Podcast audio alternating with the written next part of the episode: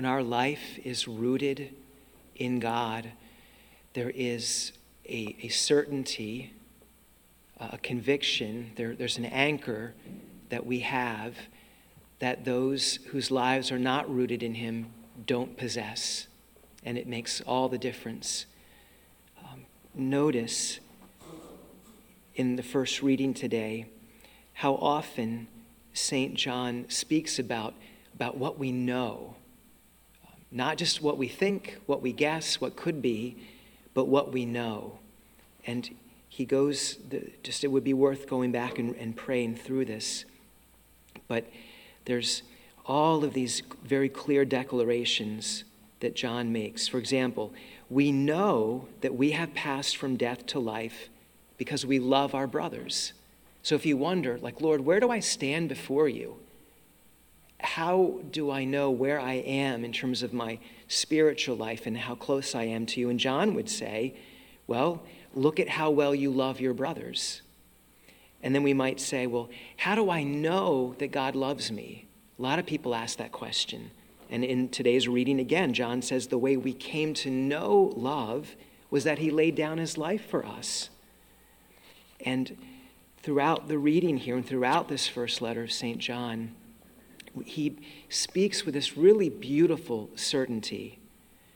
And all of this, and again, the reading wraps up when John says, This is how we shall know that we belong to the truth and, and be able to be reassured as we stand before him in terms of loving our brother because he first loved us in the psalm today, the first verse, or the second rather, just declares to us know that the Lord is God.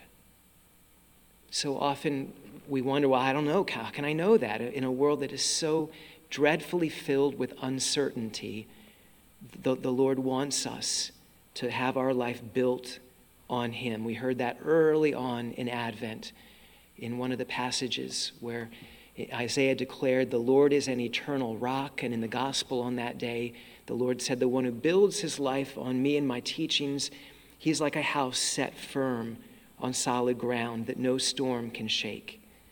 In the gospel, as the Lord is calling Nathanael, Nathanael says, How do you know me? And so all of this certainty begins with him, the eternal rock, who knows us deeply but, but wants us to have our life rooted solidly in, in Him. As we have all of this in the readings today so beautifully, it might be a good day uh, in our life of prayer with the Lord to ask Him to, to show us, Lord, are, are there areas where just living in the world that we live in, where simultaneously, it's the weirdest thing, everything is up for grabs and yet at the same time, nothing's up for grabs.